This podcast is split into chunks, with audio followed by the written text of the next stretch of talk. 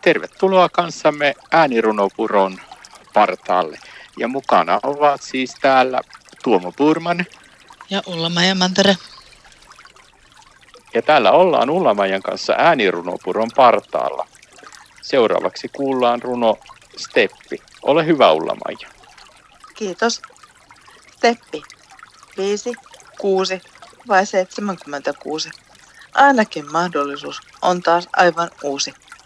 Pähkäilin ja mietin, mietin ja pähkäilin. Omassa mielessäni tuumailin. Voisiko asia olla näin, kuin meille asiat syötettiin, vai onko asia ehkä toisinpäin? Tätä pyöritin mielessäni. Kuka hyötyy mistäkin? Huijauksenko viimein käsitin?